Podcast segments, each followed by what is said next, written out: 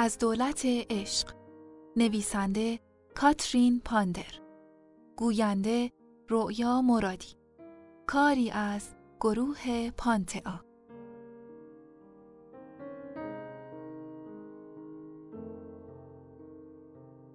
فصل اول. معجزه عشق. چند سال پیش بازرگانی قدرت عشق رو به من یادآوری کرد. در اون موقع سرگرم نوشتن یک رشته مقاله درباره ثروت و توانگری بودم. وقتی اون درباره مقالاتم شنید، از من پرسید درباره عشق چی نوشتی؟ حیرت زده جواب دادم درباره عشق اما مقالات من که درباره ثروت و توانگریه. بازرگانی که مرد سهامداری بود گفت می‌دونم اما تا مقاله‌ای درباره قدرت عشق و قانون محبت و نیکخواهی ننویسی که مقالهات کامل نمیشن. محبت بزرگترین راز موفقیته. بعد درباره قانونی که خودش برای باز کردن گره ها پیدا کرده بود اینطور گفت.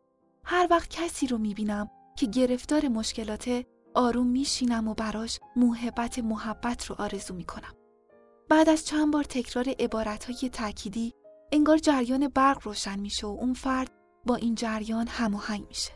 معمولا افراد با گرایش ها و رفتاری هماهنگ به سرعت پاسخ مثبت میدن. اگه نه باید به تکرار عبارت های تأکیدی بیشتری ادامه داد. اما دولت عشق بیشک نتایج خوب و هماهنگ به بار میاره. در سالهای اخیر خیلی درباره قدرت شفابخش عشق شنیدم. روانپزشک برجسته گفت که بزرگترین نیاز بشر نیاز به عشق و محبته و هیچ انسانی بدون اون نمی‌تونه سر کنه. اگه آدمی به زندگانی خالی از عشق ادامه بده میپوسه و تباه میشه. محبت بزرگترین قدرت روی زمینه. شنیدن درباره قدرت عشق تازگی نداره. در باب سیزدهم رساله اول پولس رسول اینطور گفته شده.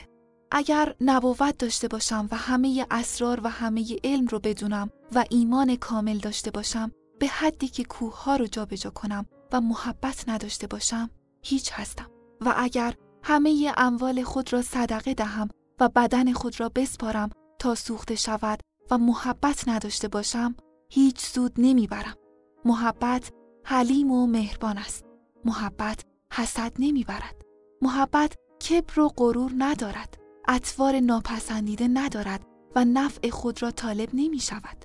خشم نمی گیرد و سوء زن ندارد. از ناراستی خوشوقت نمی گردد ولی با راستی شادی می کند. در همه چیز صبر می کند و همه را باور می نماید. در همه حال امیدوار می باشد و هر چیز را متحمل می باشد. محبت هرگز ساقط نمی شود. ممکنه با مقاله مشهور هنری درامون درباره رساله پولس آشنایی داشته باشید. درامون در مقالش محبت رو هدیه و موهبت متعالی می‌خونه و اینطور بیان می‌کنه. امتحان نهایی دین دینداری نیست، محبت است. در زندگی به گذشته که مینگرید می‌بینید لحظه های خطیر.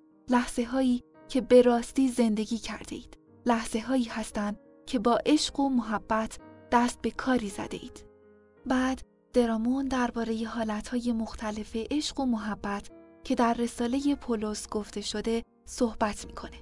درباره فضایلی مثل صبر و مهربانی، سخاوت، تواضع و ادب، عدم خودخواهی، خوشخویی، صفا و صمیمیت و بیریایی.